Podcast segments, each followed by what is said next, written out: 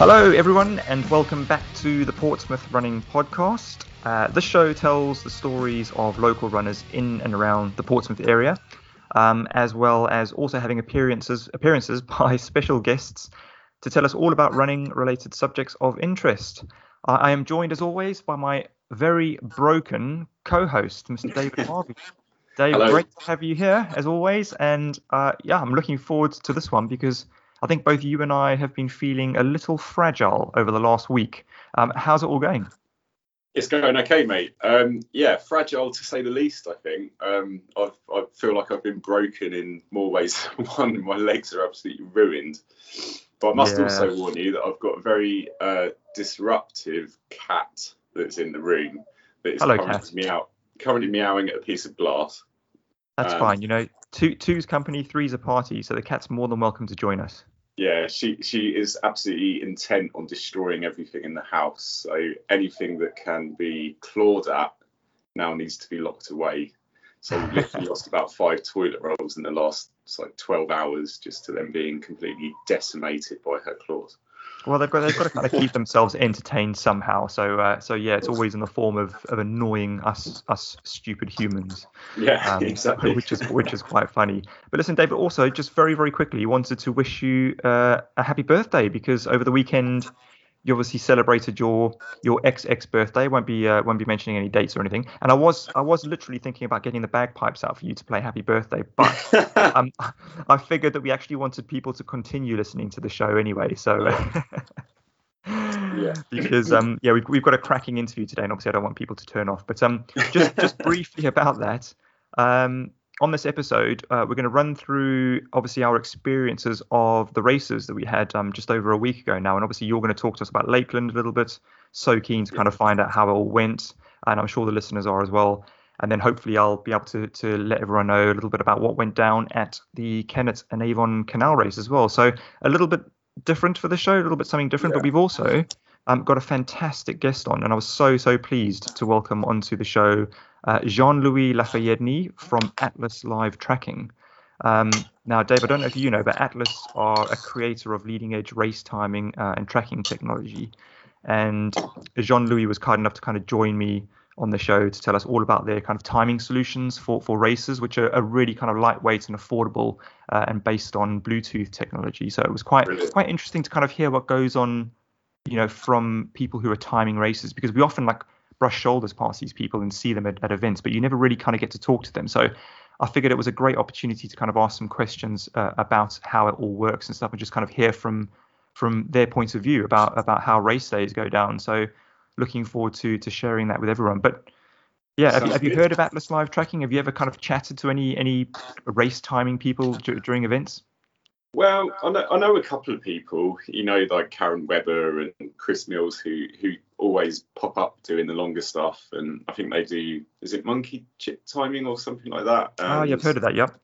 Race director, I think that that's that's like the big one that I sort of see in a lot of places at the moment. But Mm. this Bluetooth one sounds interesting, so I'm quite looking forward to listening to seeing how this all works and if it's like much cheaper because I don't think I really know much about it at all, and particularly about the cost of it. Because Yeah. is it expensive? Is it cheap? I literally have no idea. So I think it's I think it can be quite expensive because obviously the you know I think some of the timing setups and stuff you see around races are, are often quite kind of bulky and and Mm. and Jean-Louis tells us a little bit about that you know kind of trying to lug all that equipment around to various points of a race especially if there's you know it's a it's a circular route or, or not not an out and back which yeah, obviously halves the the distance but yeah it can be quite tricky getting all this equipment up and obviously powering it and everything so um yeah so it'll be, be interesting to hear from jean-louis uh, later on and i think it's something that, that listeners would be keen to hear Yeah. but um Anyway. to see a lot more kind of live tracking going around nowadays, even for the bigger events. And I think the- Centurion ones now have have got live tracking, haven't they? And Lakeland's had live tracking, so you can see see where someone is all the time.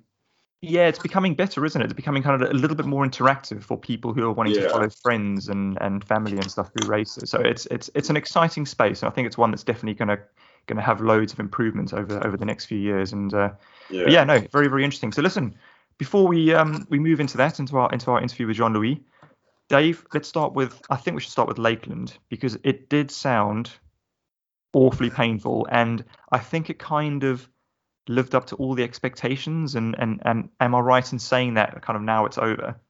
Yeah, yeah. I think that. Um, so I did it last time in 2017, and I was absolutely broken at the finish. And when I did it this year, I was absolutely broken at the finish again. Okay. And I'm not sure what it is. I think in hindsight, it's probably not as bad as I remember it, but um, at the time, it was incredibly painful, particularly with 10 miles to go.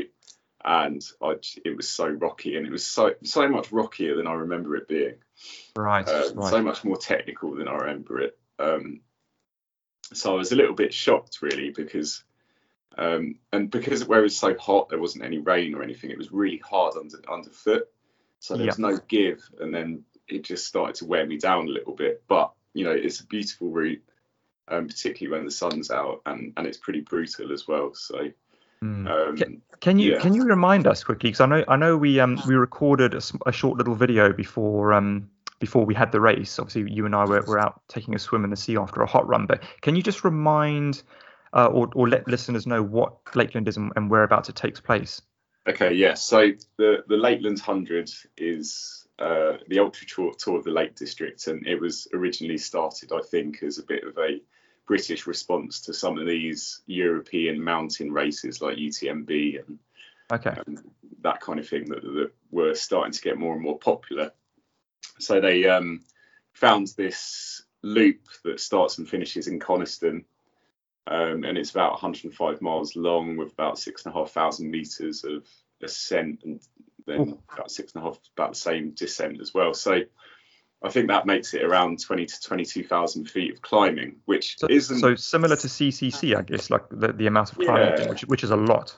I say it's not got that kind of like raw up, you know, elevation of something like UTMB, but it's it's a bit more kind of rocky and a bit more gnarly underfoot.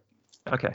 So it doesn't follow any of the kind of like obvious tourist hotspots of the Lake District. So you don't go up to like Scafell Pike or anything like that, but you sort of skirt around between them Okay. and you go down to Seathwaite first, and then you climb up to some um, beautiful fells and go into Boot, and then Wasdale Head. You go to Buttermere, Braithwaite, Blencathra, Mhm. um, and then and then you go to a place called Dalemain, which is which is an estate, and that's the sort of technical kind of halfway point. But it works out at about 56, 58 miles in, Okay. and that's where the 50 mile starts. Ah, So they do a right, separate okay. 50 mile race that will start, I think, at half 11. So if you can get round in good time and start the the the your last kind of 47 miles before the 50 starts, then you can get a lot of people kind of coming past you and encouraging you and give you a little bit of a kind of a bit more of a boost. Oh, that's awesome. So- That's so cool. Did, did you did you get that far? Did you get where you wanted to at the halfway point and, and see? quite a few Yeah. So I, I after halfway that you go up a thing called Fusedale, which is quite a big uh, valley fell, and it just goes on forever. And then you go to a place called Mardale Head, and then towards Kentmere and Ambleside. And it wasn't. It was just when I was getting into Ambleside with about 15 miles to go that these 50 mile runners, the the lead guy that did it in seven hours something, shot past me like a like a rocket. really. Um, That so must put you down, man. You'd be like, oh, I, I can't move, and all these people are running so well. Yeah, exactly.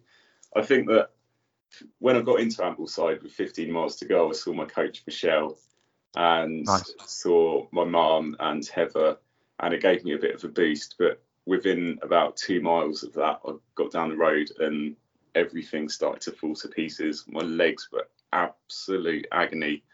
And I remember saying to Heather, like, I think this is the most painful thing that I've ever done wow. just okay. and and then you get to that I got to that point of kind of frustration that I wasn't moving very quickly but still I was still moving and still being positive.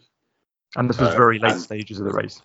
Yeah and just sort of thinking um you know like I know I'm going to get to the finish but I just have to be patient and understand that I can't run as well as I could Yeah. um, when I fair started the, started the race, and it was just a bit of an agonising kind of last last 12 miles half marathon, and it took me about three or four hours to do that.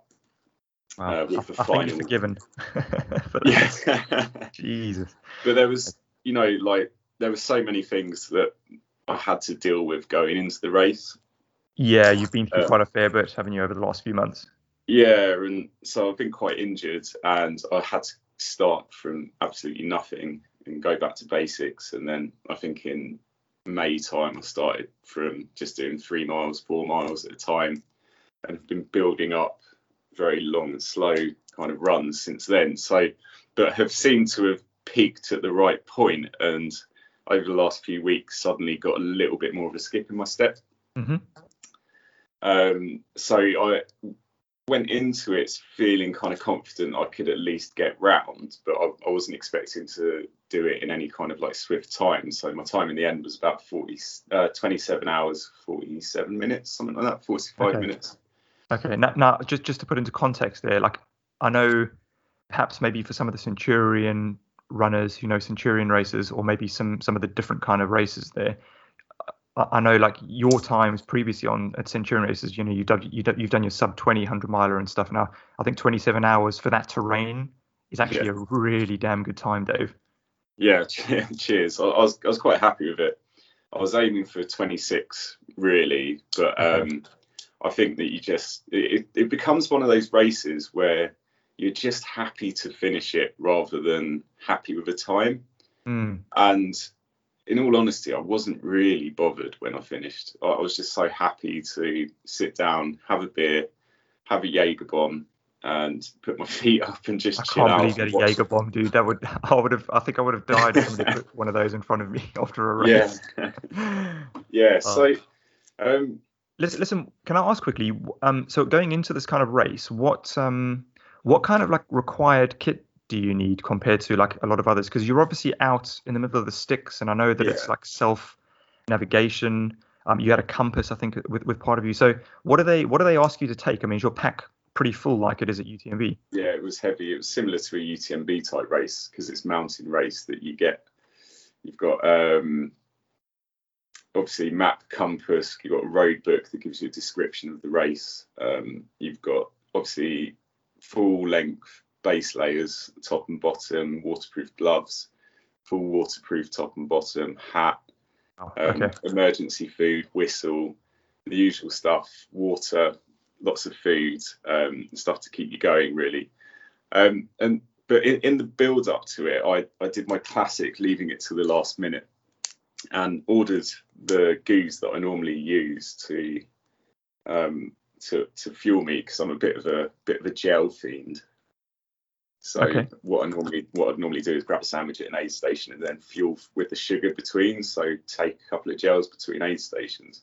Yeah. But this time I'd I'd, I'd ordered, done it for 24 hour delivery, and then we for like three days didn't see the postman at all, and we thought, oh, my- what, what's going on here? And uh, assumed that the postman had like got COVID or had gone on holiday. And then we noticed on some of the local Facebook groups that people were saying that no one had seen any post for a few days. So I went in, went up there with no gels whatsoever and no way Oh. to fuel myself. Gosh. So sent James Elson from Centurion a message to just say, look, if I if I buy some stuff from the shop from you, would you be able to bring it up with you because I know that you're going to work at like one of the checkpoints? And he Ah, said, brilliant. well, Okay. in short, no, I can't do that because I'm not going to the shop. However, he had done a Paddy Buckley round in um, in Wales the week before, I remember seeing that. like, Yeah, yeah. 40 odd salted caramel GUs that he hadn't used. So he said, Look, I'll bring these up with me and then you can have those. So met up with him and, and got salted caramel GUs. I got about 20 of them. So I had had a few gels anyway. Okay. And uh, so all I had basically was the same flavoured gel between the, Oh between the uh, aid Yeah. stations. So by the end of the race, I was like, "Oh god, this is this is not good." But At least, you know, at least they're quick. At least they're quick. They kind of just go down, don't they? So if, you're, Yeah. gonna, if you're gonna have anything, I think the gels are just like you know the tequila shot of, of ultra running nutrition. Yeah, but I was so grateful to him. I mean, it was such an awesome thing to do, um, and so I, I probably wouldn't have been able to get round unless it was for him bringing me those gels up. So thank you, James. You're an absolute legend. Super cool. Um, super cool. I'm, I'm not sure he listens to the show, but we'll we'll try and get that message to him. Yeah, yeah, absolutely. or maybe he does. You never know. Hmm. So that that was one of the uh, bits of adversity going into the race, and then um, we we'd hired a boat on the day before. Yeah. And uh, we took it out into Lake Coniston, and in my infinite wisdom, decided to jump off the boat into the lake. Now I, I wasn't, I didn't realise that you weren't allowed to do this. So Okay. after about five minutes of swimming around this boat, this this rib was hurtling towards us at high speeds with its blue light on the back, and it was like the uh, the the lake police basically saying that I wasn't allowed to, to jump in the water. Oh my Uh, god. because Okay, I'm right. stubborn, I, I, I showed proof to him that I was able to get back onto the boat, but in doing so, had lent heavily on my rib cage. So uh, and at the time, didn't think anything of it, and then a couple of hours later, I bent down and something gave way in my chest, Ooh. and I don't know whether it was a rib or an intercostal muscle. But for the next day, like 24 hours before the race, I couldn't breathe properly without really, really bad pain. Oh, dude, that's Um, that's the last thing you needed, man. so I started this stupid 105 mile race, cursing myself. And uh, the first the first couple of steps, I was like, "Oh, this isn't too bad." And then the more I started to run, every step it was like being stabbed in the chest. Ah, dude. Okay. So you had that to deal with as well as everything else on the on the route. Did, did it get a little bit better as you went on, or was it was it just stabbing stabbing you the whole way? Yeah, I think it's one of those things that you just have to accept that's there, and then try and concentrate on something else. And it was so Mm. hot that what you could do was think about not not dying of, of heat stroke. yeah, for sure. oh my gosh, dude. So so literally, the gods threw everything at you before you know yeah, a couple of months before the race going into it. But but no, dude. I mean, look, you. I've always said to you, one of your strengths, Dave, is your your ability to to grit through anything. You literally, I've I've never seen anybody who can just work so hard in a race and just and just always come out with such a good result no matter what's thrown at them. So oh, I think it's, man. um, I think testament it's to you just- and massive kudos for, for for getting through the whole experience. it's just stubbornness, I think, Dan. What's the end of that race like? I know you said that when you Okay. kind of come into the to the final kind of stretch and you go along that, that or you come up that, Yeah. that hill, that road. I've seen you in, in a video, and then you Mm. turn into the the finishing tent and stuff. You said that you you had actually quite a big um quite a big applaud and stuff. Yeah, so I think that what what Lakeland does is it pr- it prides itself on community. So you get people that come back and do it over again. So you get people that do get the 500 award slate, which I don't think I would ever go for. Okay. Um, but you get people that do the 50 every year, do the 100 every year, and people get to know each other, and there is a real community around it. And Okay. um, and it and it's for its benefit because when you when you start, there's there's they play Nessun Dorma at the start, and then they play Thunderstruck, and it and it makes you it gives it this epic feel. yeah. There's a really decent race briefing briefing that pits Northern, Northerners against Southerners, and it's you know it's funny, it's light-hearted, but you know it tells you some about some of the changes of the course. That's But amazing. for me, it's about it's about the finish, because um, when when you come back down into Coniston, if you time it right, then there'll be and you go through Coniston, you know, before the pubs shut out. Mhm. The pubs are absolutely packed full of people, and it's the same in Ambleside as well. Actually, the pubs are packed full of people. They're all there for the runners, and they're all there because they love running. So you when you run through Coniston, everyone goes crazy for you, and it Amazing. makes you know it makes it feel like a special occasion.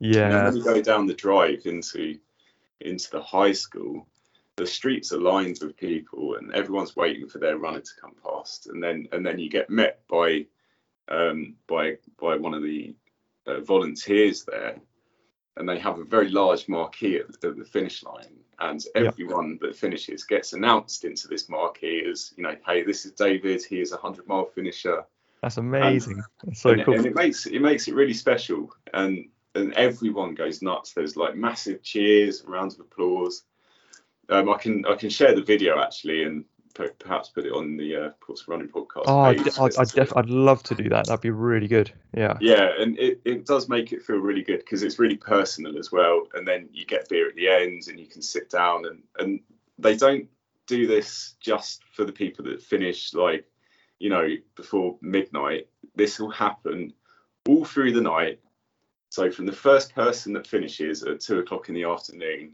to the last person that has missed the cutoff and Mhm. is three or four hours behind the cutoff everyone gets the same reception. Everyone gets introduced into this marquee. Everyone gets a massive round of applause.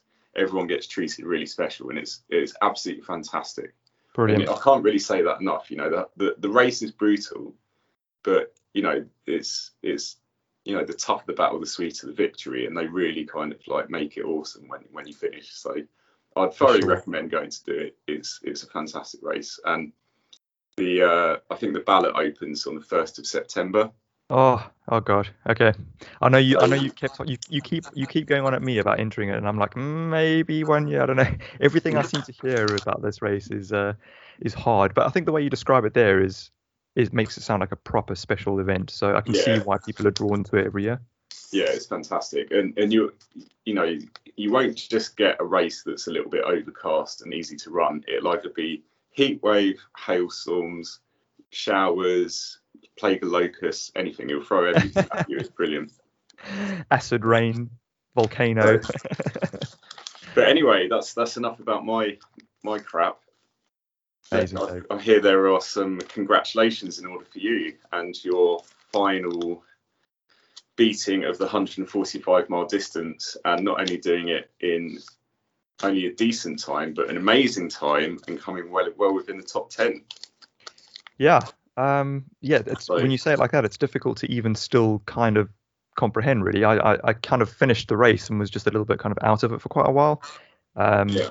Had no expectations at all of, of of coming in the top ten at all. In fact, yeah. you know, for me, it was kind of like you say, all about going back and just trying the distance and seeing if if I've got it in me because I was you know so curious about it and just fascinated by the whole canal races. But yeah, I, I was going to say, Dave, before I go into it though, I was going to just thank everyone because I think like for me to talk about the race would always need to start with the people that I had around me yeah. for the race. It was it you know without them I wouldn't have been able to do it and I wanted to just say like a massive thanks firstly to my crew um, Bracken who I don't think you've ever met and Richard Johnson who is again a local runner in Portsmouth and, and good friend of mine um, who's very experienced at, at the long distance stuff.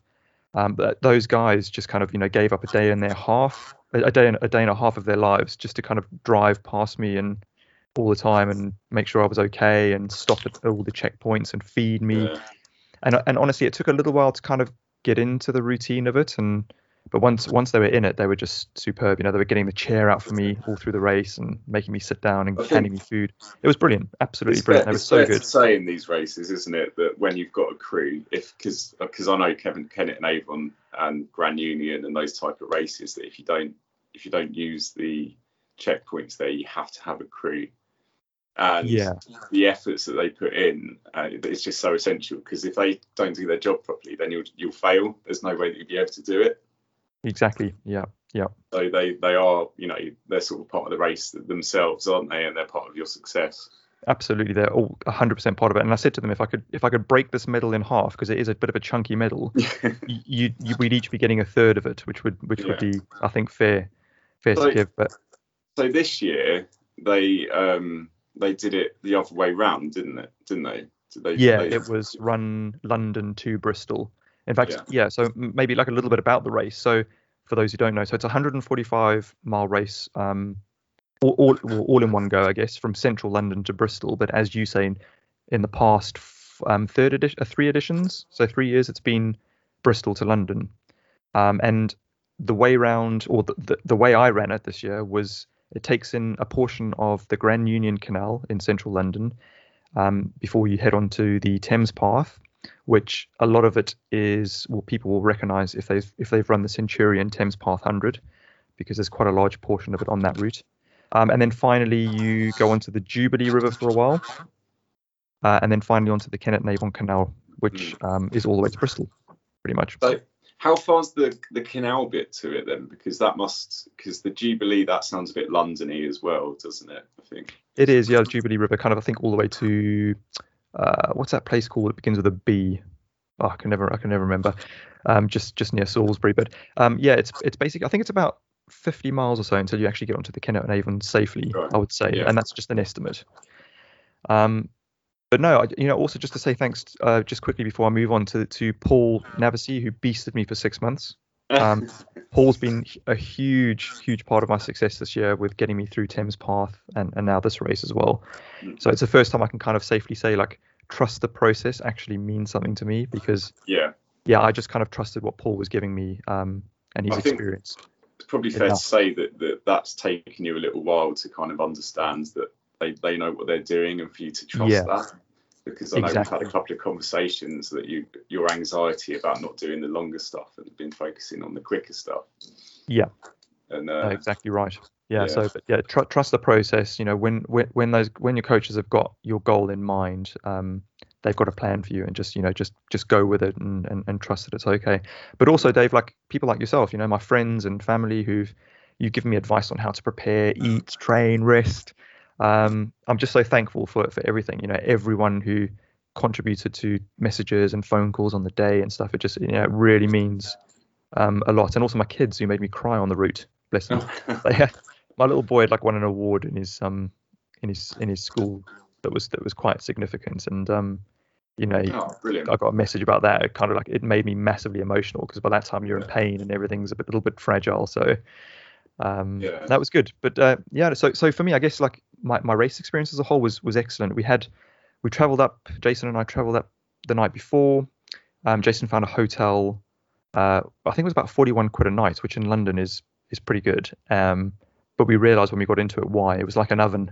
It was a small cupboard on the top floor of this this block which was quiet but it was like so hot. And i slept with my um, i've got we had one of these balcony doors. That's got like a metal cable attached to it so you can't actually get out onto the balcony um, and i slept with it open all night and i swear to god i had a i had either a rat or a mouse running around my room that night I was like, I was paranoid because I hate I hate mice or rats. It's just like you know, it just keeps me awake. So I didn't get any sleep that night. I was you know I was kind of closing the the, the door and, um for a little while and just getting too hot, but I could still hear something walking around my room. I'm pretty sure.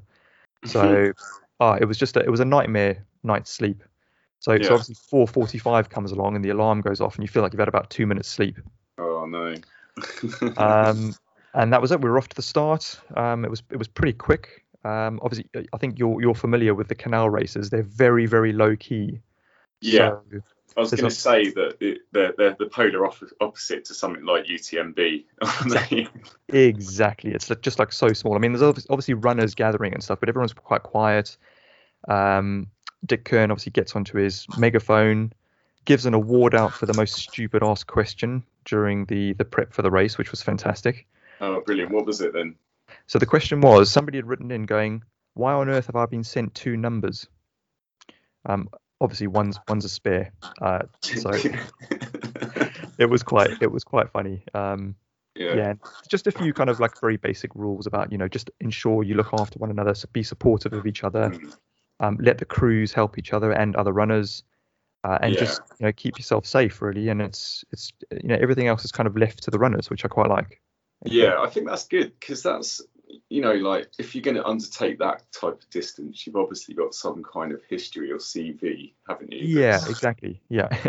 Because I, I wouldn't have thought you'd go park run and then go, hmm, I think I'm going to go around 145 miles now. No, it doesn't happen. It's, it's yeah, it's definitely a slow build up, and and you're right. People have, I mean, there probably are a couple of people that have tried that distance, you know, quite early on and stuff. But yeah, Yeah.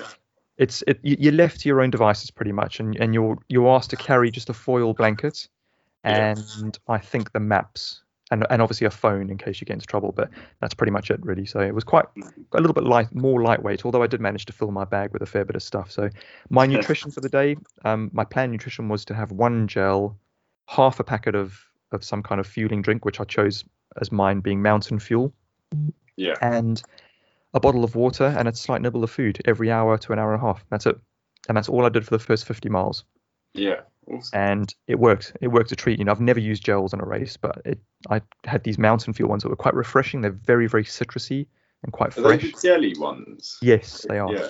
Okay. Yeah. Yeah. So I Yeah, just I've nicked those those. before. Yeah, they're, they're they're all right. They're actually okay. So, and I was actually still eating a few at the very end of the race anyway, just to kind of last me for the last bit. But no, pretty much. I mean, my race went to plan for the first 50. Uh, Jason obviously went ahead a little bit and ended up, I think, at some point during the night or morning, was about nearly three hours ahead of me, Wow. running in second and third place.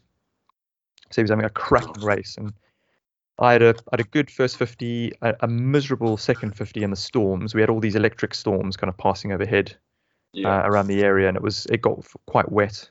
So I put on like one of these massive plastic disposable ponchos, yeah. um, and just kind of you know it was just a real miserable sod for that for, for, for quite a long time during the night. And I think my crew were quite worried at that point that, that things Yeah. were going bad. I think I spoke to you in early hours in the morning, didn't I? I think I was going going out with the Blencathra Centre or something like that. Yes, we did. Yeah, we Was that was change- that? You didn't seem too miserable then. No, I mean, I was I probably came out of it at about sunrise, and I was having moments of of being okay, but the energy levels were very, very Yeah. much up and down. Yeah. Um, with quite a few kind of hour, two hours where I was thinking that you know I just I just couldn't carry on. But now uh, we ran by Endure 24 on the Saturday, Oh, on the Friday as well, which was great because we saw loads of runners kind of walking the route and everyone kind of setting up their tents, and and it does look like a fantastic event. Hmm. Uh, to be a part of, and, it, and like you say, quite different to the canal race itself. But yeah. we um yeah we managed to run past quite a few people who appreciated i think a few might have known what we were doing so yeah we got some cheers and stuff which was quite good um had an awesome moment with a man who lived on one of the canal boats who was pumping out the most awesome techno at about five o'clock in the evening Brilliant. and he was jamming just jamming to himself just absolutely having like a proper rave and i, I joined him for a couple of minutes just for a bit which was know, awesome That's one of the things that I really enjoyed about Grand Union actually is that that they've got that kind of mixture of people that are on canal boats for holidays and go from pub Yes. to pub and just go up and down the, the, the canal. But then there's also this kind of like bohemian underworld, isn't there, that, that lives on a canal boat. And there's loads of kind of like weird sculptures made out of washing machines, things hanging out. Yeah, trees, exactly. People like making their fires and stuff. And there, there's like a real kind of like variety of things going on at the canal. Was that similar? absolutely bang on. It's it's all the interesting little sculptures and stuff that people have decorated Yeah. their boats with. Um, there's weirdly, I, am not too sure why. There's, I was going to look this up actually, and I've forgotten, but there was a lot of upside down wheelbarrows next to the canals. Um, I don't know. They must be used to like get something on and off board or something. But yeah, it was really weird. But you know, you're right. People decorate their canal boats so differently, and there's loads of like pot plants everywhere. And there was one canal boat that had a, a mannequin statue that had been dressed in like all these sequins and like gold sequins and stuff. And, Amazing. and uh, it, it's amazing, but also quite funny is um, you know, people always kind of talk about hallucinations and stuff Yeah. the, ne- the next day. And one of the things I found was when you're coming along the path, looking at in the in the early hours of the morning, and the lights just starting to come up, and you're looking at all the canal boats in the distance ahead of you. You think that there's a group of people on a canal boat, and you can see them moving and talking and everything. And then as you kind of come round the boat, everything kind of peels into its separate forms, and it's it's like a pot plant on one boat, um, a red a red bucket on another boat, but in the distance it looked like a group of people that were kind of getting up and having breakfast. So there's all sorts of like strange mirages happening Yeah. in the morning, which was quite funny. So did you have it? Did, did you have any more kind of like crazy hallucinations or anything No, just- that was completely detached from this world and ended up in like Willy Wonka's chocolate factory or anything? no, just just a few kind of like initial dream states starting to happen in the morning. I got really tired and wanted to lie down and have a sleep. Yeah. Um, and a few times stopped to actually get down on the floor to have a sleep. And kind of, I think at one point I got down on my haunches and on all fours.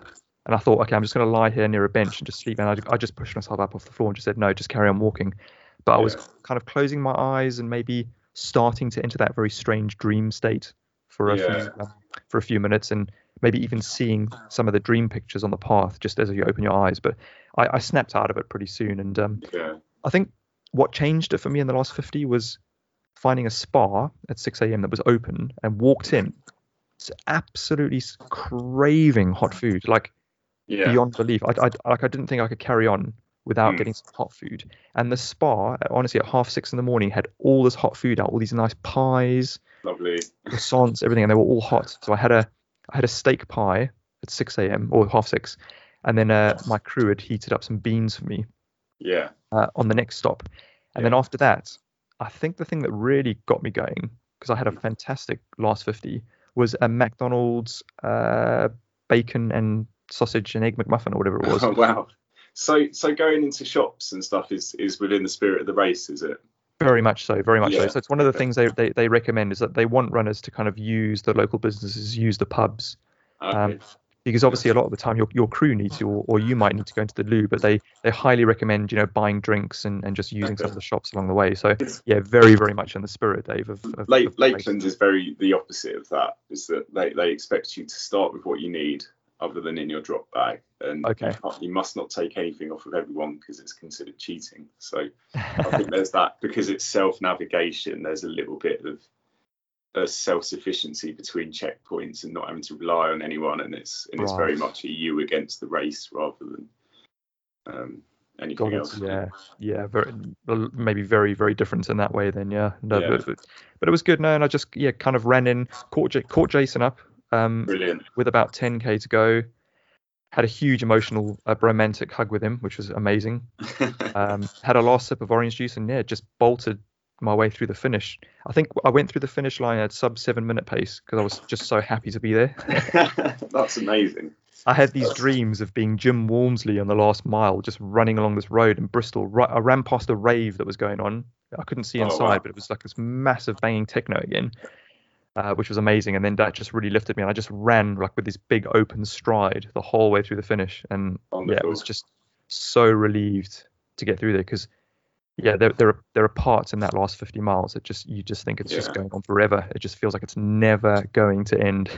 That's that was going to be my next question because it is a long way, and you know, Yeah.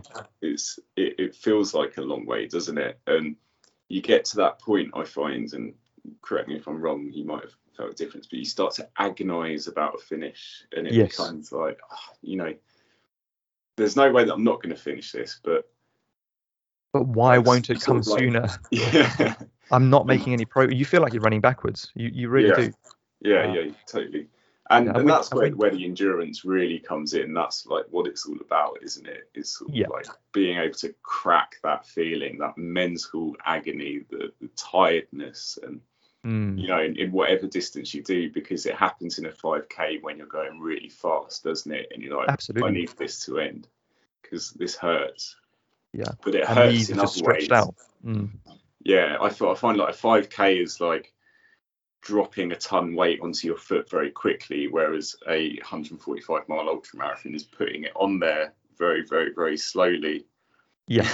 It's just it's just yeah. It's drawn out or very concentrated. It's uh, Yeah. it is, that's probably the best way to describe it. But It I had is. worked a lot on my mental state actually. It's quite an interesting thing that maybe other runners out there listening can can relate to who have Mm. done these distances or like you say experience that fatigue in a 5k where you just you don't know where where to go where to think because you're you know you know you can kind of carry on but it's so mentally difficult. And i, I had a few conversations with people actually. I rang I rang Damien Carr a friend of mine. I spoke to Paul about it. I spoke to you about it. I spoke to Jason about it. Just trying to find little tricks you can use in Yeah. those in those moments where you know you physically can run but you don't want to run. And you know i i think looking at my result now um the work i did on that and and the focus i spent on that doing a lot of reading through books i think that actually made a big difference and it just goes to show how much uh, of a difference that can play because i knew that it would be the difference between finishing the Mm. race and and not um, And and as that- so happens it was you know i had a good finish so that was good it's about your desire as well, isn't it? Your desire to finish and what it means to you. Because I think that for my, my view is when you do run these type of races, it's not it, running has become a part of your life rather than Mm. rather than an exercise you do. Yeah.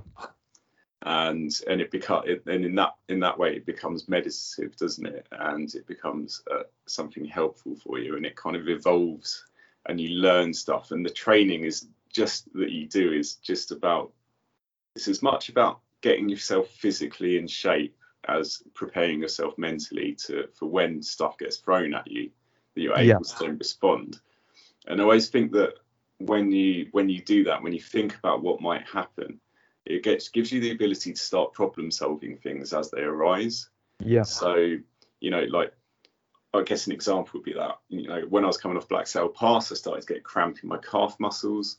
And then and then you think, well, in training, what would I do when this happens? That probably means I'm either dehydrated or more or I need more salt. And then if you're able to problem solve as you go, you're giving yourself the best opportunity to kind of get to the finish as well.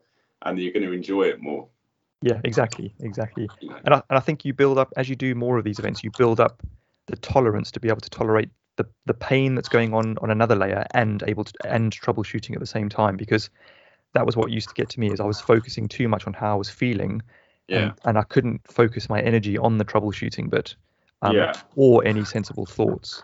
So when you can Yeah. balance those two things together and, and, and do them side by side, you're definitely onto a winner. Hmm. because you, you don't like because it's your thoughts that will take you out of the race really unless you've just been really stupid and you know got yourself into a real crap physical condition Yeah, But it's your thoughts that begin to spiral and when and, and it, they get to a point where you, you can't you can't then rationalize what you need to do can you because your brain will fill up with i'm not good enough to do this. I don't want to do this and therefore i'm going to quit. And i'm Yeah. okay with that. And it's when you start thinking that i'm okay with quitting that um, that you're that you're on onto a loser. And it happened to me once and i was like i can't do this. I'm, I'm you know i'm i'm okay with pulling out of this race. And when i did i was like i, I did that because i wasn't mentally strong enough. Yeah, and I allowed myself to get into that kind of like frame of mind where I'm, I started to think that that I wasn't good enough. Um, and it's fine to fail, you know, like it's all part of learning. But um, I think it'll only happen once. yeah, that's true. Yeah. you know, because. Um, but like, go on then. So how, how how fast how fast did you do it? So what my so my overall time was 33 hours and six minutes, uh, with a few moments, a few lost moments where I I went off course. Yeah, um, especially in the last 10k. I think I went off course for a few minutes. So I I was hoping, you know, looking back now, I could I, I think I could go a bit quicker, um, Wow. but I'm not sure I'm I'm ready to ready to even think about that yet. So we'll we'll see what happens. but listen, I also want to have a, a massive shout out. You know, this this is obviously the Portsmouth Running Podcast, and just to say that there were three Portsmouth runners in the top 10 of that race. it's amazing, isn't it? Yeah, so Mitch Hardy uh, and Jason Skiro and myself, all in the top ten. I think that's such a good show for for Portsmouth and, and the running uh, that, that kind of goes on down here, especially for the for these long events. We know there's a lot of a lot of ultra runners in the in the area, and, and more and more are getting into it. So you know, I think it just kind of showcases the the talents, and I'm not talking about myself here, rather Jason and, uh, and Mitch. You know, that sounds a little bit big-headed, but it's so true. You know, there there are so many good runners in the area doing such good things, and I think it was great to see to see that. So well done, Mitch. Well done, Jason, as well. And hoping to get Mitch Hardy onto the show, hopefully for the next one. Brilliant, brilliant. Yeah, I know Mitch. He's a legend. Awesome. Um, so that, that'd be good. So, do you reckon it's something in the water, something in the air that's turning people into nutters that are wanting to take on this distance? I don't know. What do you think? It's just the sewerage or something turning people into into hybrid kind of human mutant ultra runners or something? I, I'm not. I'm not too sure. I reckon it's Ken's kebabs. well, yeah, we'll we'll call it a, a mix of Ken's kebabs and the uh, the sewerage in the water. No, no, it's all good. Port, Portsmouth's great. We we love we love Portsmouth, and I think yeah, it's just um the running community down here is just fantastic, and everyone helps each other, and yeah, just kind of shows in in all the in all the great results and stuff. But Dave, listen, I'm going to leave you to it. We're gonna gonna Yeah. head into our special guest interview with Jean-Louis Lafayette. And listen, I wish you all the best with the recovery, and man. look forward to speaking to you soon. Enjoy your week. Thank you. Uh, love to Heather and the baby. Cool, and take care. All the best. All right, take it easy. Bye. Cheers, Bye. Now, I'm always on the lookout for exciting opportunities to invite special guests onto the show. Uh, and this week, uh, the topic is all about race timing, which is something we as runners um, often kind of take for granted when, when out running uh, at events and races. Uh, and when I say take for granted, I mean it's just one of those kind of expected things that we that we get as part of our race entry. Uh, however, um, it would be great to kind of find out a little bit more about the teams working behind the scenes to to make this happen uh, and the teams, you know, currently improving the way that race organizers deliver timing. Well, on that note, I'm pleased to welcome onto this week's show Jean-Louis Laf- Lafayette. And Jean-Louis, I hope I've got your name right, who is the CEO of Atlas Live Tracking. Jean-Louis, welcome to Portsmouth Running Podcast. Thank you very much, Daniel. Yes, you've got my, my name spot on. It's not the easiest to say. Yeah, yeah, the surname there, I, th- I thought I'd struggle with a little bit, but uh, no, it's it's great to have you on, and and, and thanks so much for taking the time to, to come on. But h- how are you keeping, and and more importantly, how was your your recent trip to Italy, to where you were working on the the Spartan Maggiore race? Yeah, that's right. So keeping very busy at the moment. Uh, Post COVID um, restart, shall we say, has been uh, quite furious. So mm-hmm. we have a lot of events, and we've had a few events now, and they're beginning to scale up a little bit. Yes, I was in Italy last weekend doing. Uh, so we were doing GPS tracking for the Spartan Italy Maggiore race, and yes, that they had almost four thousand people there, so three thousand eight hundred, something like that. I think it was. Wow. Weekend, which is not bad. It's not what they would normally expect, but it's not bad for you know this point in in the post-COVID, or I don't even know if we're post-COVID, but at this point in the in, yeah. the, in the life cycle that is COVID, uh, that's actually not bad. Brilliant! Wow, that's that, that, that's quite a few numbers, and actually that ties in nicely with what I was going to ask you about later, because obviously you know, numbers and and timing with regards to Atlas and, and the Bluetooth technology we'll get into is very much kind of was going to be based around one of my questions. But Jean Louis, we were originally put in touch um, by Ollie over at Blended Trails, who has been on the show before, um, and I believe you guys are doing the timing for their very first event, the Hattingley Half, um, next weekend. And I think some of our listeners may be going to that race. Um, so if you are, do go and say hello to Jean Louis and the team. Uh, is that right? Are you still doing that next week? Yeah, that's right. Absolutely. Yeah, we're doing that. Brilliant, brilliant, brilliant. Uh, I wanted to ask, um, is race timing kind of one of those tasks? And I, and I know we touched on this before we started recording, where you're kind of very much working behind the scenes on the day, not too much interaction uh, with the athletes themselves. Um, or is, is it kind of not? Is that not the case? Yeah, I mean, I, I like your intro. So basically, race timing is something that happens in the background for sure. Mm-hmm. And I think the more successful you are at it, the less the athletes will will see you. Yeah, pretty much. I think uh, whether it's a good thing or bad thing, I'm not 100% sure. We're trying to figure that out in terms of where our software goes because we want to be in front of athletes as much as we can, their friends and family, people who might be watching it online, yeah. etc. So we're very much trying to be in front of athletes plus supporters fans, families, uh, media, anyone who's interested in actually watching or looking or understanding the race. But nevertheless, the job of a race timer on the actual day of the event, yes, we're in the background. Typically, an, an athlete who turns up to a race, and I, and I myself have raced quite, quite a lot of races, so I've, I've, been on the other side. You don't see the race timer necessarily. Yeah. You won't perceive who they are. You won't really un- necessarily know what they're doing on the day. But a race, the, the job of a race timer is uh, multifarious. It's um, a lot of it is preparation beforehand. So a lot of the hard work happens before uh, the actual day. So if, if, you want me to go into a bit of detail what we're doing for Hattingley Half, I can let you know. But essentially, that's a week's work before the race actually begins. So if all of that work in advance has been done properly, then the actual day mm-hmm. should go really smoothly, and the timing company itself should really only be there, uh, perhaps handing out some some stuff like you know, bibs and chips, etc. But yep. other than that, it's really about monitoring the software, making sure the hardware is working properly, and if it isn't, uh, attend to that. And the rest of it is just monitoring and then dealing with issues as they arise. Okay. Okay, brilliant. And and actually, in answer to your question, yes, I'd love you to go through what happens at the Hattingley Half, but maybe we could keep that for for in just a few minutes' time where I'd love to kind of find out what happens for you and your teams on the actual day. So I'd love to kind of go through and understand that that story for you, as, as so to speak, you know, in end to end what happens. But but firstly, I thought it might be a good idea just initially. Um, you know, the listeners are probably wondering why you're here and and and and what you're doing and how it kind of all works and stuff. But perhaps maybe this would be a good chance for you to introduce yourself to the listeners. Um, obviously, remind us of your name again, where you're from, and maybe a little bit about your role at at Atlas Live Tracking. Sure.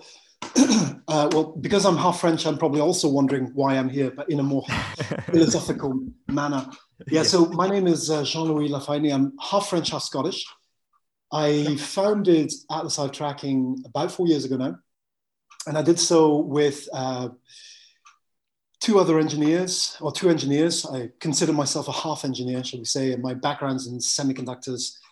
Um, so I'm, I'm a, a pseudo engineer, shall we say okay. and um, and and somebody else as well from China or from Hong Kong. And so we started this out uh, four people together as an adventure. So it was myself, uh, another person who's quite a good athlete uh, from Hong Kong, and then uh, two engineers. And since then, it's morphed from an original concept into now being um, a company that has three products essentially GPS tracking, Bluetooth timing, and a virtual product, which we're going to launch very soon we have uh, partnered up with a robotics company in the UK called Labman Automation, based near Middlesbrough. That's where we're actually based. So Okay. we're kind of their sports division, if you will, uh, where we've um, that that partnership came three years uh, ago, and that's been transformative for for Atlas because that means we can leverage their hundred engineers, their very high level uh, of of uh, quality uh, when it comes to building software, building hardware. So that's been uh, massively instrumental in building Atlas. All of our prototypes are done there. Uh, all of our kit is built there. We have a, a huge factory there, so it's so it's really awesome. Wow, So- that's, that sounds exciting. It sounds like you've got a lot of kind of support and infrastructure around you, which is which sounds great. Th- th- that's the only way to do this, I think. If you're going to build a, a race timing equipment supplier, which is really based uh, where you're trying to push the software as, as much as you possibly can, then yes, you need that kind of infrastructure around you. Otherwise, it's actually quite difficult to do it just as a startup. I, I could imagine. Yeah, that's that's excellent. And and listen, do you do any running yourself? I do. I mean, I, I do a lot of running. I used to compete in, in quite a lot of triathlon, but I, I don't do that as much anymore. Yeah. Okay. Okay. Brilliant. Brilliant. Um. Yeah, I was going to say, um, talking about Bluetooth, uh, just just kind of very very quickly. I, I think for myself, certainly, it's it's a very kind of understated and underused. Um, well, I say underused, maybe underappreciated technology because I, I use it day to day. I use it to connect my phone to my car, um, to listen to music, to transfer files in the house. Um, do you use it yourself for for a lot of things as well? Of course, I use it in all the same manner that you use it. Um, and you know, it's, it's funny. It's funny because th- that's the first question I get. So if I if I talk to someone who hasn't heard about Bluetooth timing, whether it's a professional race timer, professional race organizer, or just somebody somebody else who's interested, Mm. one of the questions I get is, hold on a second, if you're doing Bluetooth timing for races, isn't the problem that you've got to pair your device with Yeah, a yeah. phone or something in order to get the time? So, you know, doesn't that take too much time if I'm running past the finish line? So that's that's that's often one of the questions I get, which is fair enough. So at this point, I would say to you, we we leverage the Bluetooth protocol. So it's actually BLE that we're doing, not Bluetooth per se. So Okay. there's no pairing involved. So it's slightly different from the Bluetooth that you're talking about, um, but it's it's based off the same protocol. Okay, gotcha. Okay, so there's a there's a few layers kind of stripped off there, like like I guess some of the security, like pairing, I guess. Exactly right. So so I mean the security pairing not not quite. There's still some there's there's still some um, uh, there's still some security la- layers on there, but nevertheless you we have to go down into a, a lower level of, of, of, of programming. Yeah. So we're not just taking Bluetooth and adapting it for timing. It's not quite like that. We take a, uh derivative of Bluetooth, which is a BLE, which is Blue, uh, Bluetooth Low Energy, um, which became available for race timing and other, other such things approximately three years ago, which is roughly, uh, we got started with it about two years ago. Okay. And since then, so, so Bluetooth timing, uh, you know, for races hasn't been around for, for very long. We're one of the first to get involved with it. I believe there are um, five, four or five of us doing it now. Mhm. So we're not alone, and it's something that you're going to see more and more of, I believe. Yeah, yeah. And that actually that actually leads me on to a, to, to a really good point about the fact that we're going to be seeing more of this. So, um, as a runner myself as well, um, I love to follow other runners progressing through events. Um, I'm sure, like like you do as well, and you, I'm sure you follow follow friends and family through races. But I've always wondered when we'll actually get to see events um, where you can easily follow progress online through through a simple web page or a map. Um, and until recent times, this has not been kind of entirely possible. And, and I know that there are solutions now coming out where you've got these live tracking maps and timings that you can see little dots on a map and stuff. And often it's it's massive devices attached to people's shoulders, which are talking to satellites and all sorts of things. But I guess for a lot of it, the equipment um, and especially the pricing is probably quite immense and, and bulky, especially for smaller events. Um, so I guess firstly, is that accurate? And perhaps maybe you can give us a, a better description of maybe the traditional chip timing landscape first, and then that might allow us or you to lead into kind of how Atlas began and, and how it tries to simplify uh, and improve on this all. So over to you, Jean Louis. All right. Um, Big question. Okay, that- that's a big topic. So let me just um, let me dissect it and try and make it as clear as possible. For sure. Thank you. Yeah. Right. So I- I think you've you've you've you've talked broadly about tracking, right? So let me be quite clear. When you get dots on a map, you're you're looking at one of two things. You're either looking at GPS, or you're looking at predictive tracking. Okay. Predictive tracking is based off of most of the time uh, normal chip timing. So that's so let, let me just take one by one. So GPS tracking Um, I, I, think you mentioned the, the big thing that, you know, the GPS tracker that either communicates with satellite or communicates just using a, a normal phone SIM card. Uh, so cellular technology sits on, mm-hmm. you know, maybe your shoulder or you put it in your bag. And some races have got it. Like, for example, I think the Spine race in the UK uh, have that. Yes. Yeah. So these, these GPS trackers typically are a bit bulky. They're, um, they've got a very long battery life. They're expensive for the race organizer. Mm-hmm. So that's why you don't see them everywhere. Uh, one of the reasons, certainly. And, you know, there are, there, there are an extra layer of organizational logistics on top. Plus, you know, you've got to hand them back because otherwise there's a bit of a deposit going on.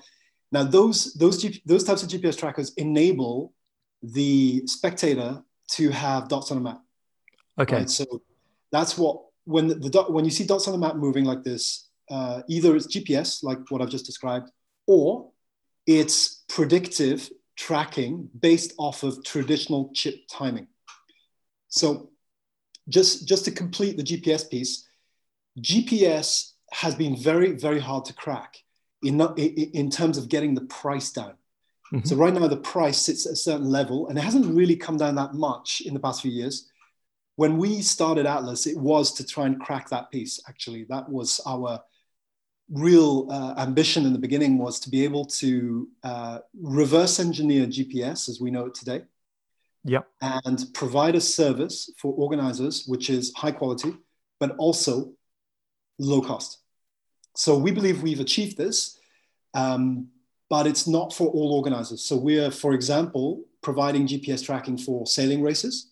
Okay. We provide GPS tracking for uh, Spartan Race, and we provide we've done it for uh, some triathlons and some uh, cycling races, etc. So it's it's a, it's a, it's a it's it's a nice solution that works really well for a certain type of race.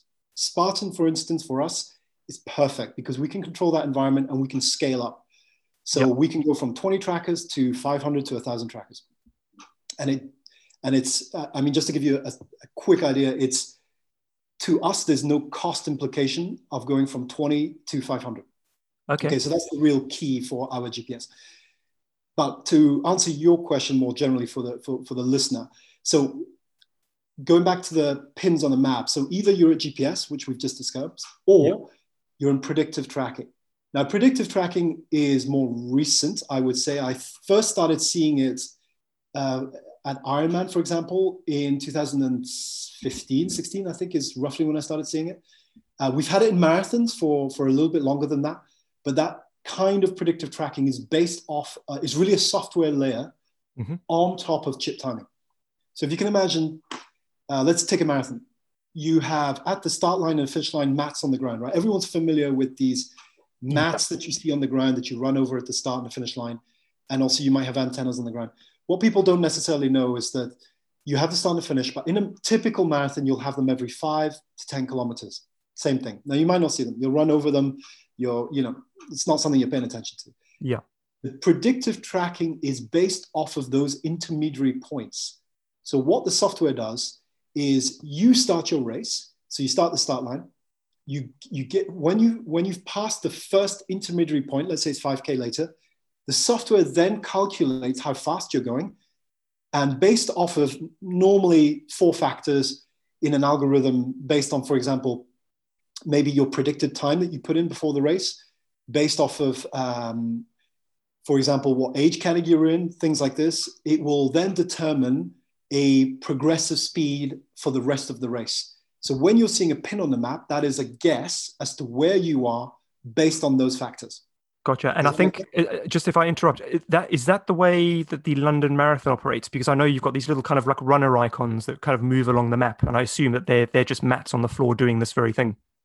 That's exactly how it operates. So all the major marathons, Berlin, um, New York, London, Hong Kong, they all work off the same system. Okay, okay, and I can see how that would that would be preferable for a race um, of that kind of scale where you've got tens of thousands of runners on course. Yes, and it's become better and better. So if we ignore COVID for a second, five, six years ago, this predictive tracking I'm describing was not very good. A lot of people, uh, fans and, um, and spectators would, would be sitting there with the app waiting for the person and they would miss them completely because the algorithm was off. It's taken some time to, to adjust that algorithm and get it right. Now, where it's been more complicated, more complex, I should say, is not actually in marathons. That's relatively simple, shall we say. Mm. It's, such, it's, it's volumes that make it a bit more complicated when you're looking at a marathon. It's actually in trail running. So the leader in this, I think, is is very much likely to be um, Live Trail. Okay. Which I, am sure you've heard of. Yep, I have. Yeah. So Live Trail is a French company. Uh, works. Um, they're they're essentially uh, the same family that run the UTMB race. Okay. And, and they so they, they, you know they've been able to leverage UTMB. They, they're doing a lot of other trail running races. Now Live Trail is a very successful product uh, race organizers that I have spoken to uh, really like it a lot. And I think a lot of the fans like it a lot as well. And they've, um, I mean, I met with them three, four years ago now when they were building the algo, and, and I've seen it develop over time, and it's become a really, a very solid product, a very good product, and, and I, I think it's really excellent. So excellent. that, that for me would be your leader in trail running is Live Trail. There are some others, uh, of course and then you have them in the marathons and you also have an ironman so if you're familiar with ironman live the, the, the tracking app they also have an algorithm which works uh, really well now um, and they've just signed a deal with MYLAPS, so I, I guess MYLAPS will be taking over there. MYLAPS, uh, FY, do the you know the, the, the, quite a lot of main marathon races. So it's it's a it's a small, I would say it's a small world in terms of the people who are able to do this and who deliver yes. it on scale but um, yeah, so that's that's kind of when you have pins on the map, it's it's one of those two things. Okay, gotcha. Okay, brilliant, excellent. Thank, thanks for clearing that up. And that, that was yeah, you explained that really well and kind of the difference between the two. Um, so I was going to ask a little bit about the actual hardware involved because because often I turn up to events and I see these you know exactly just like you described these these mats these these um these cables machines obviously like large antenna machines we hear the beeping as we kind of run over things but I've, I've often thought like like what a task it must be to to get all that equipment not only to the start line but to the finish line and also um, places in between as well as often remotely um, where it's not easily accessible uh, to get to but can you explain what hardware that you guys use um, with some of the Atlas live live tracking yeah, so traditional, so traditional races, I would say nine out of 10 races today use that hardware you're describing. So it's RFID, um, which may not mean a lot to a lot of people, and it, does, it doesn't really matter, but it's nine out of 10 races all use the same technology today, which is to say you've got to place at the finish line, start line, and any intermediary points, very bulky, heavy hardware. They're called decoders. Mm-hmm. They're, they're, they weigh about 25 to 40 kilos they, they you've got to go there with a van or a truck or something and drop them off. So it's it's very cumbersome, very heavy. You've got to put down some mats, some antennas, all that equipment you cannot carry by yourself. You've, you've yeah. got to take it in a car. So any point which is difficult of access. So for example, in Spartan races this past weekend when we were doing it with the with the timing team together, we had to get uh, sometimes we had to get a four by four, drive up uh, side of a mountain, place that equipment down. That, that's not my equipment, mine. That's the uh, timing company. Yeah. And but if you want to reach inaccessible places, sometimes you simply can't do it with that equipment. Uh, and it's yeah, so it's, it's quite a it's quite a task to set up. Yeah. Um, and of course, it's quite onerous in terms of cost. So if you're an organizer, starting a finish line, that's one thing. But if you want a multiple timing points, that's going to cost you as an organizer quite a lot of money mm. because it costs the race timing company a lot of money to have that that volume of equipment. Yep. And moreover, you've got to place it all as I've described using four by fours uh, sometimes. So it's it's it's a lot of time. It's a lot of logistics, organization, yep. and you have to swap the battery out quite fre- reasonably frequently. So if you have a long long event, say an ultra trail, for instance, you will definitely be swapping that battery out two, three, four times. I don't know. It depends on the equipment you're using. Yep. So it's it's um, it can be quite a complicated for a setup. Now, until Bluetooth timing came along, the only alternative to that was essentially uh, you sometimes see it with, with equipment like Sport Ident or some other NFC type based equipment or close range uh, RFID, which means that if you're wearing a tag as an athlete, so for example, in an orienteering race or in mm-hmm. some trail running races, I've seen it, you've got a tag on you somewhere. You have to get to a checkpoint and you've got to find the person who's holding a handheld reader and you have to touch your tag with that handheld reader. Uh-huh. Okay. And that's the equivalent of running over a line, you see? Okay, I think you know in, in the UTMB races, I think that happens because I remember my sack being being held sometimes with a with a handheld. It may it may have been possible that they were doing that some at some of the some of the stations. So yes, yeah, I know what you're talking about. Yeah, it, it also provides a measure of security to make sure that person's actually checked in and been mm. there. So yes, it's very likely you would have seen that in the UTMB. Okay. Um, so that's that's the only other type of timing that I know of. Uh, and then there's us, there's Bluetooth timing. So when we introduced Bluetooth timing in 2019, uh, that provided a new alternative to race organizers, which is basically just a mobile phone. So Bluetooth timing, just a quick description of what it is. It's it's a, it's a chip that um, that an athlete would would wear on their person. So either on their wrist, ankle, or in a bag, or the race belt, or wherever. And on the other end, it's a mobile phone. So we have a, a, mobile app installed on a mobile phone that reads the chip when the chip runs past. So instead of putting that heavy 30 kilo equipment down on the ground, we simply put a mobile phone down. Wow, that's it, just a phone. Wow.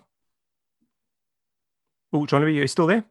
Yes, I'm still here. Sorry, I, ah. I received a call and it interrupted. no, no, no problem at all. No problem at all. Okay, so so from all that equipment, just straight to a straight to a telephone on a tripod. That's exactly right. Yeah. Cool. Okay, and I guess also um, if you want to put those mobile phones out into the field, they can also be held by volunteers. Uh, I assume in a pocket, or uh, uh assuming the volunteer doesn't go doesn't walk off with it. Um, what about the security of the actual device as well? If it's on course, have you ever had um, devices that have gone missing not yet. I've had uh, no phones. I've had a, another device go missing, but that was for our virtual stuff. Um, and it was my neighbor who nicked it. oh, really? but, but oh, at least it was close to home then. It's uh, not not too. It, I was actually yeah. I was testing our equipment uh, around, around my house, and uh, my uh, my curious neighbor was wondering what was going on, so he took it. Okay.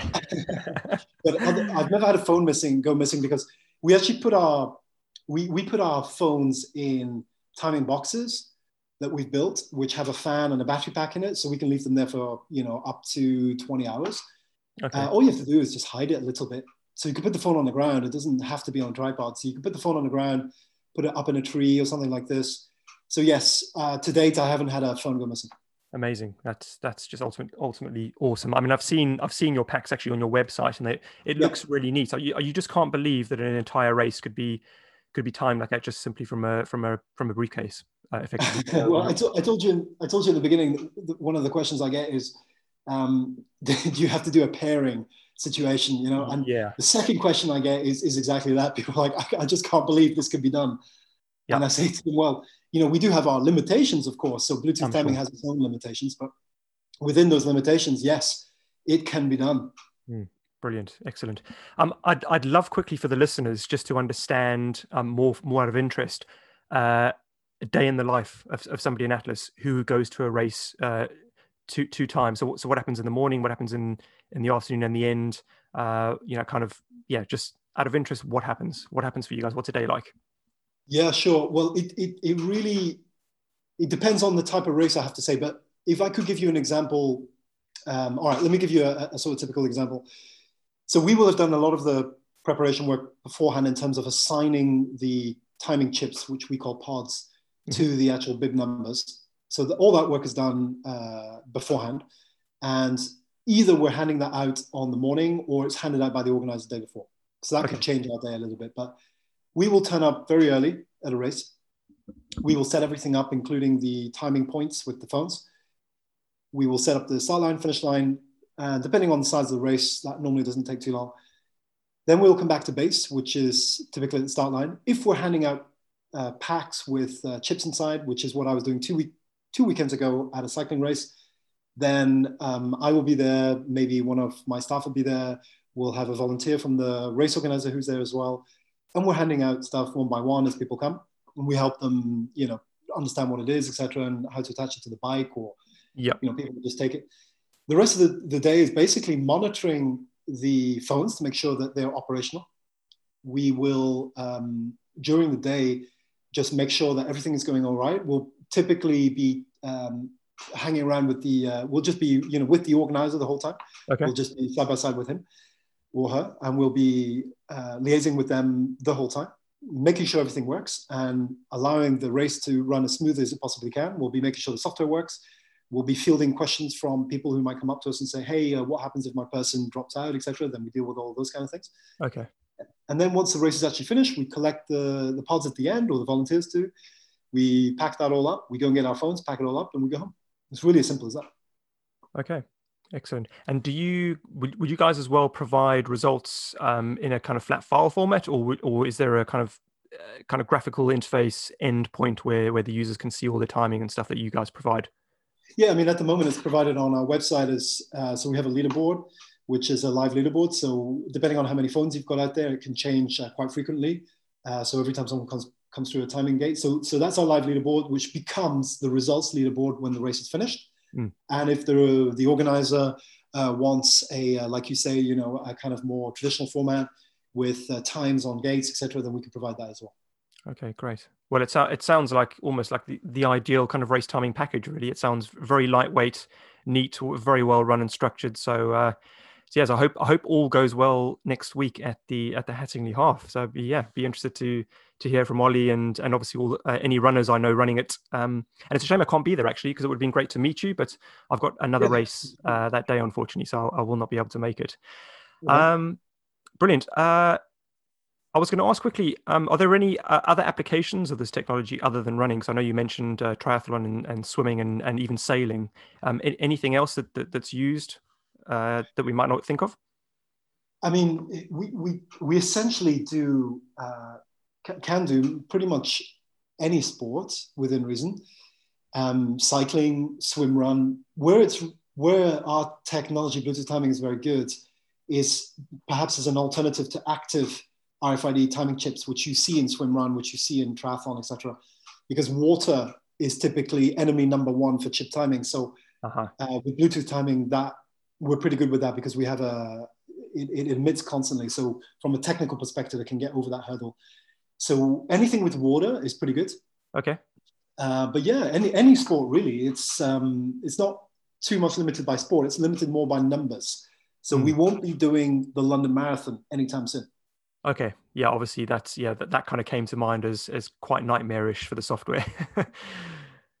yeah. Plus, I mean, basically, you, you can imagine a situation where we're handing out. You know, if we were to hand out more than five thousand of our timing chips, it doesn't become economical anymore, I don't think, for the organizers. So okay. we'll be present in races with less than 5,000 people. More than 5,000, I think it's more economical to go with, you know, the, the, the tags to go behind the bibs. Yeah. I think that's quite clear. Excellent, excellent. Jean-Louis, where can people follow you on social media if they want to find out more? And, and obviously, um, Atlas, I assume, has a, has a website everyone can visit. Yeah, I mean, you've you've you've uh, you've, touched, you've touched upon a uh, sore point for us at the moment is we're we're on the lookout for a social media manager. Okay. We are quite frankly, I mean, this is why I'm going to be probably too honest. We're very terrible at social media. Nobody in our team is actually any good at it, including myself. So you can find it. you can see us on Facebook, on Instagram, etc. Okay. But you're not going to see a lot there. Our website is there. Um, so atlaslivetracking.com, or you can even go bluetoothtiming.com. You'll find us. Uh, we're, we're very open, accessible, so you can call us, uh, write us anytime. We will answer very, very quickly.